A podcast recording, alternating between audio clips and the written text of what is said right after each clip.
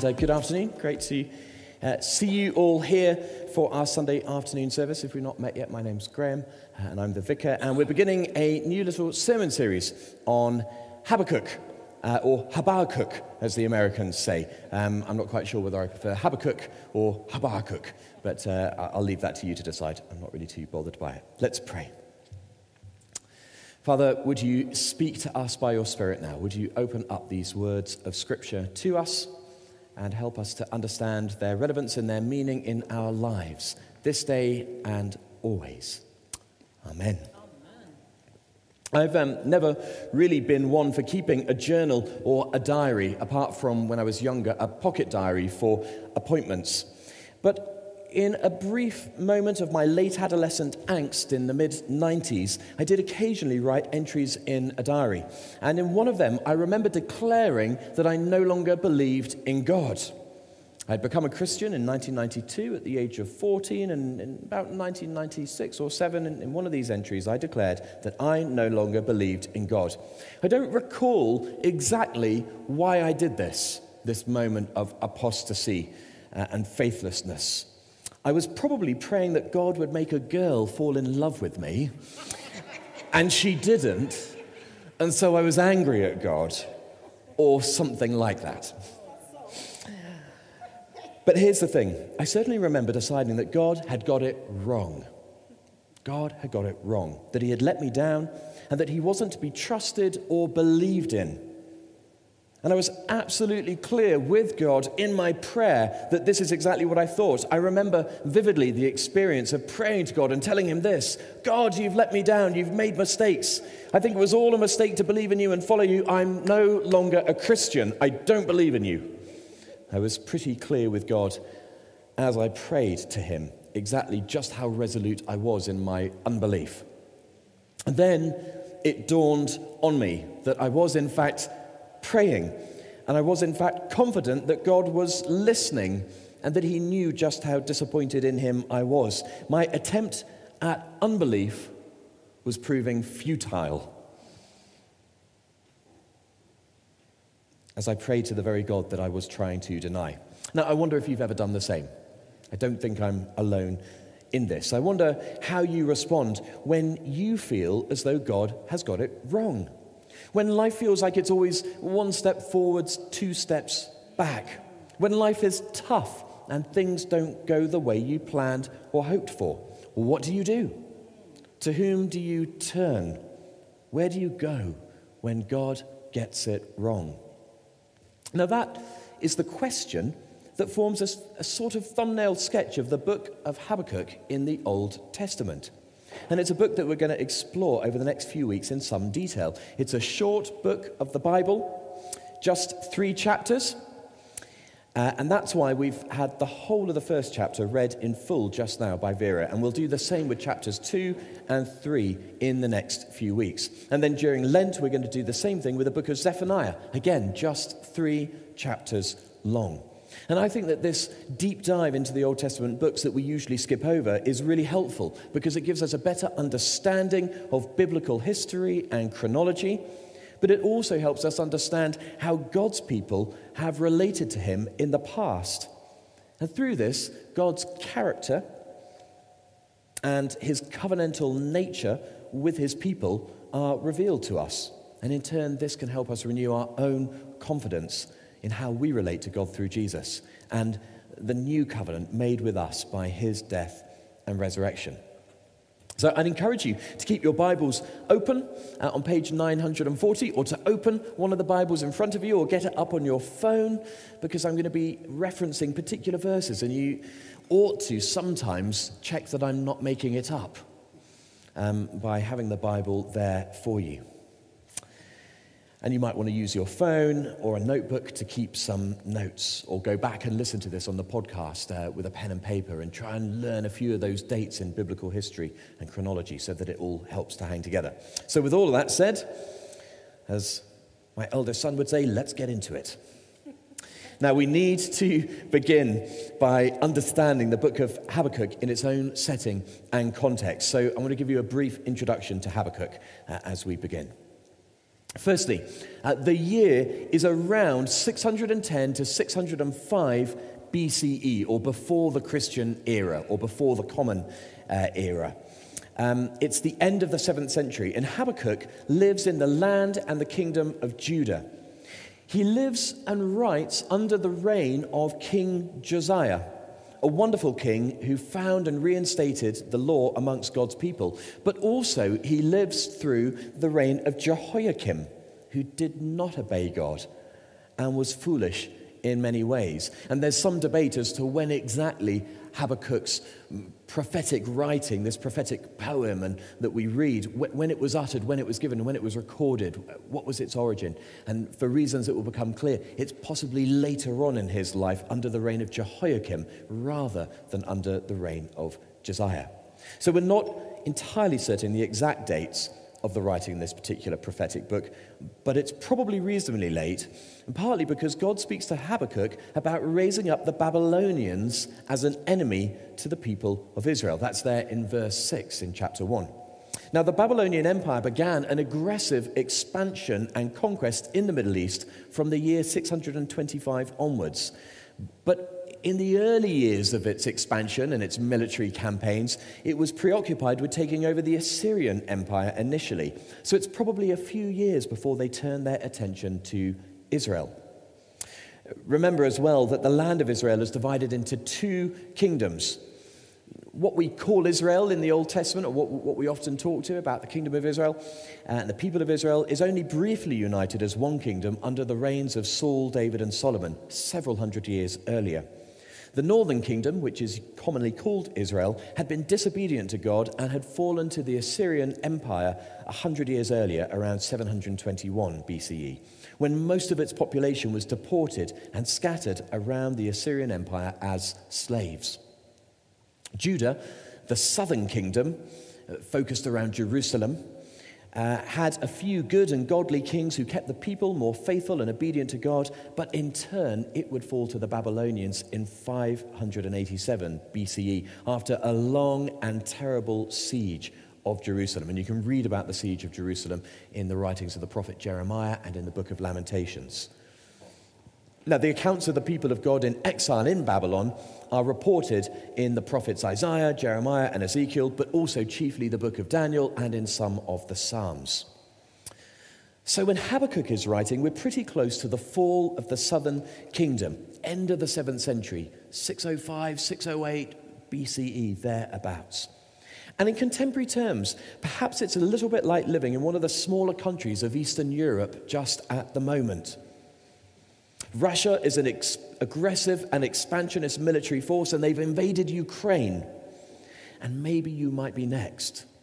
That might be how it feels if you're a small country in Eastern Europe at the moment. That might be how it felt to Habakkuk and to his contemporaries in Jerusalem and Judah. Our, our, neighbors to the north in Israel fell to Assyria, but now the Babylonians have taken over that territory as well. We might be next. So that's a bit about when. Well, now a little bit more about Habakkuk himself. Now, there's not that much that we know, but the first verse of the book describes him, look, verse 1, the prophecy that Habakkuk the prophet received. Describes him as Habakkuk the prophet. And it's important that we understand that there was a formal role for prophets in ancient Israel. We read in the Bible sometimes about the companies of prophets, and Isaiah himself was a court prophet, meaning that he was involved in the inner circle of power in the court of the king. The office of the prophet might have been a bit like a lawyer or a special advisor, although it could also be a bit like a journalist or a commentator. And clearly, the prophetic writings that are preserved in the Bible have a particular emphasis on the role of the prophet as conveying God's word to the people. The biblical prophets served to remind the people of God's law and commandments. They spoke God's perspective in contemporary situations. Thus says the Lord is a common pronouncement in biblical prophecy. But there was a whole range of prophetic practice beyond what is recorded in the Bible. There were lots more prophets than what we have in the Bible. Remember the occasion in 2 Chronicles when Ahab is trying to persuade Jehoshaphat uh, to go up to Ramoth Gilead to go, do battle uh, with him, and he asks Jehoshaphat whether there is a prophet from whom they can inquire of the Lord. And uh, Ahab complains about Micaiah the prophet, saying, He never prophesies anything good for me. Now, this shows us and reminds us that there were other prophets who were simply yes men. People surrounding the kings and the courts saying things that were favorable and not necessarily God's word. They were perhaps the ancient equivalent of an echo chamber, simply parroting what the king wanted to hear or what we already believed or thought. We also know that there was a professional role of a prophet through Amos, another biblical prophet, but a biblical prophet who said, I'm not a professional prophet.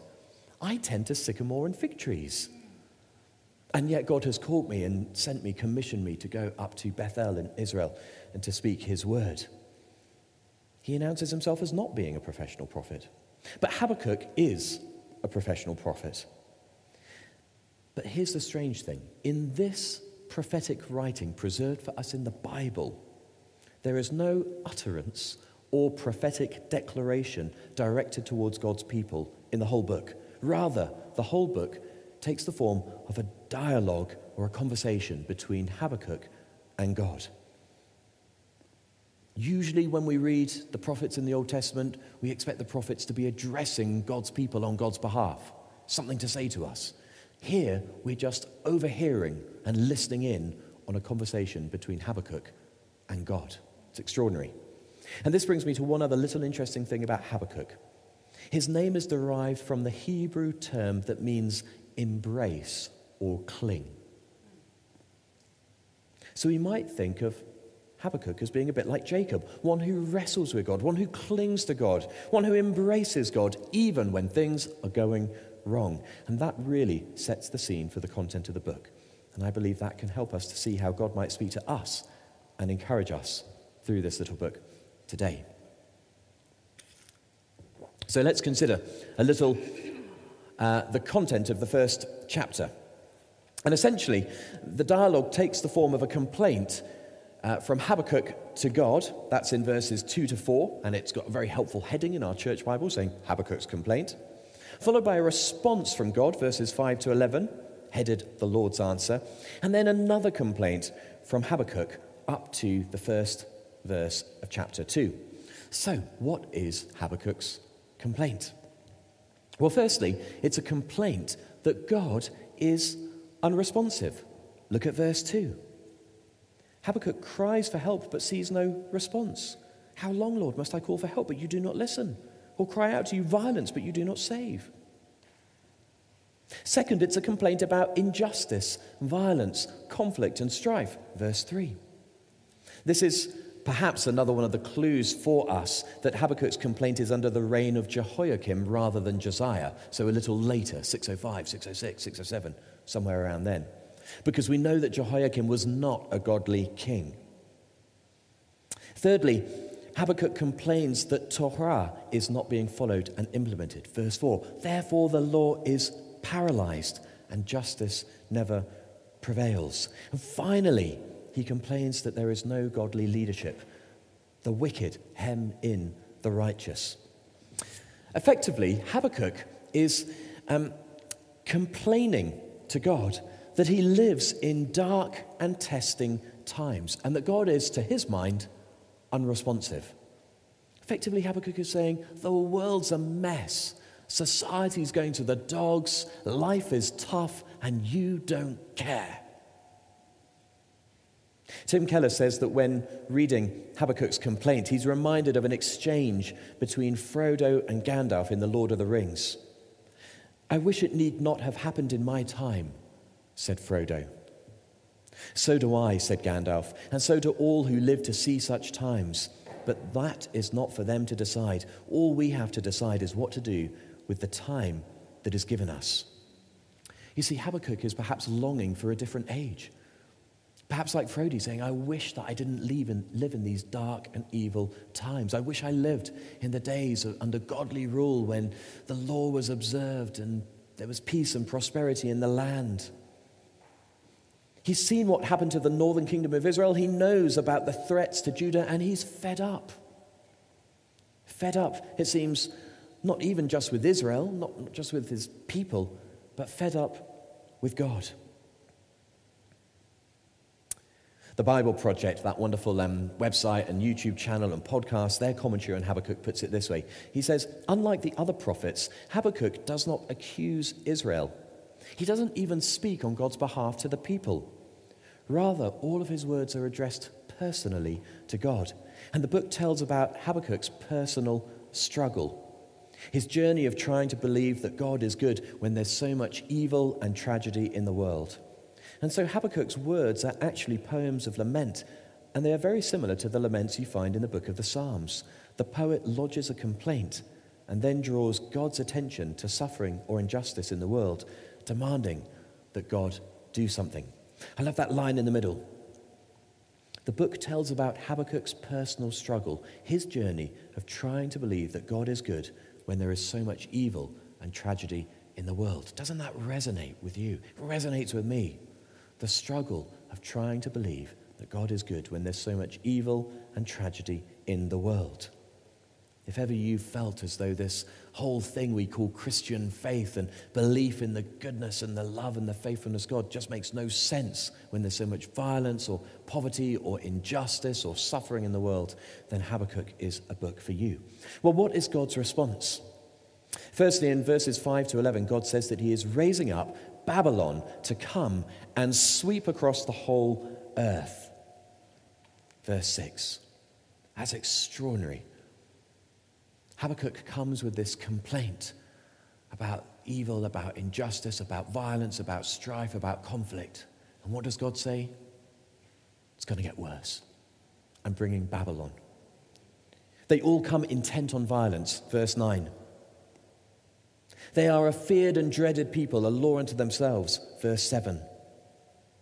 They, this is Babylon. Babylon deify their own strength. Look at verse 11. They sweep past like the wind and go on. Guilty people whose own strength is their God. Babylon is a, a nation whose show of force and violence is a God to them. What? Surely God has got this one wrong. How can he allow the Babylonians to come and make Habakkuk's sufferings even worse? Now, I think Habakkuk is fascinating in all of this because he's totally realistic in his appraisal of the situation.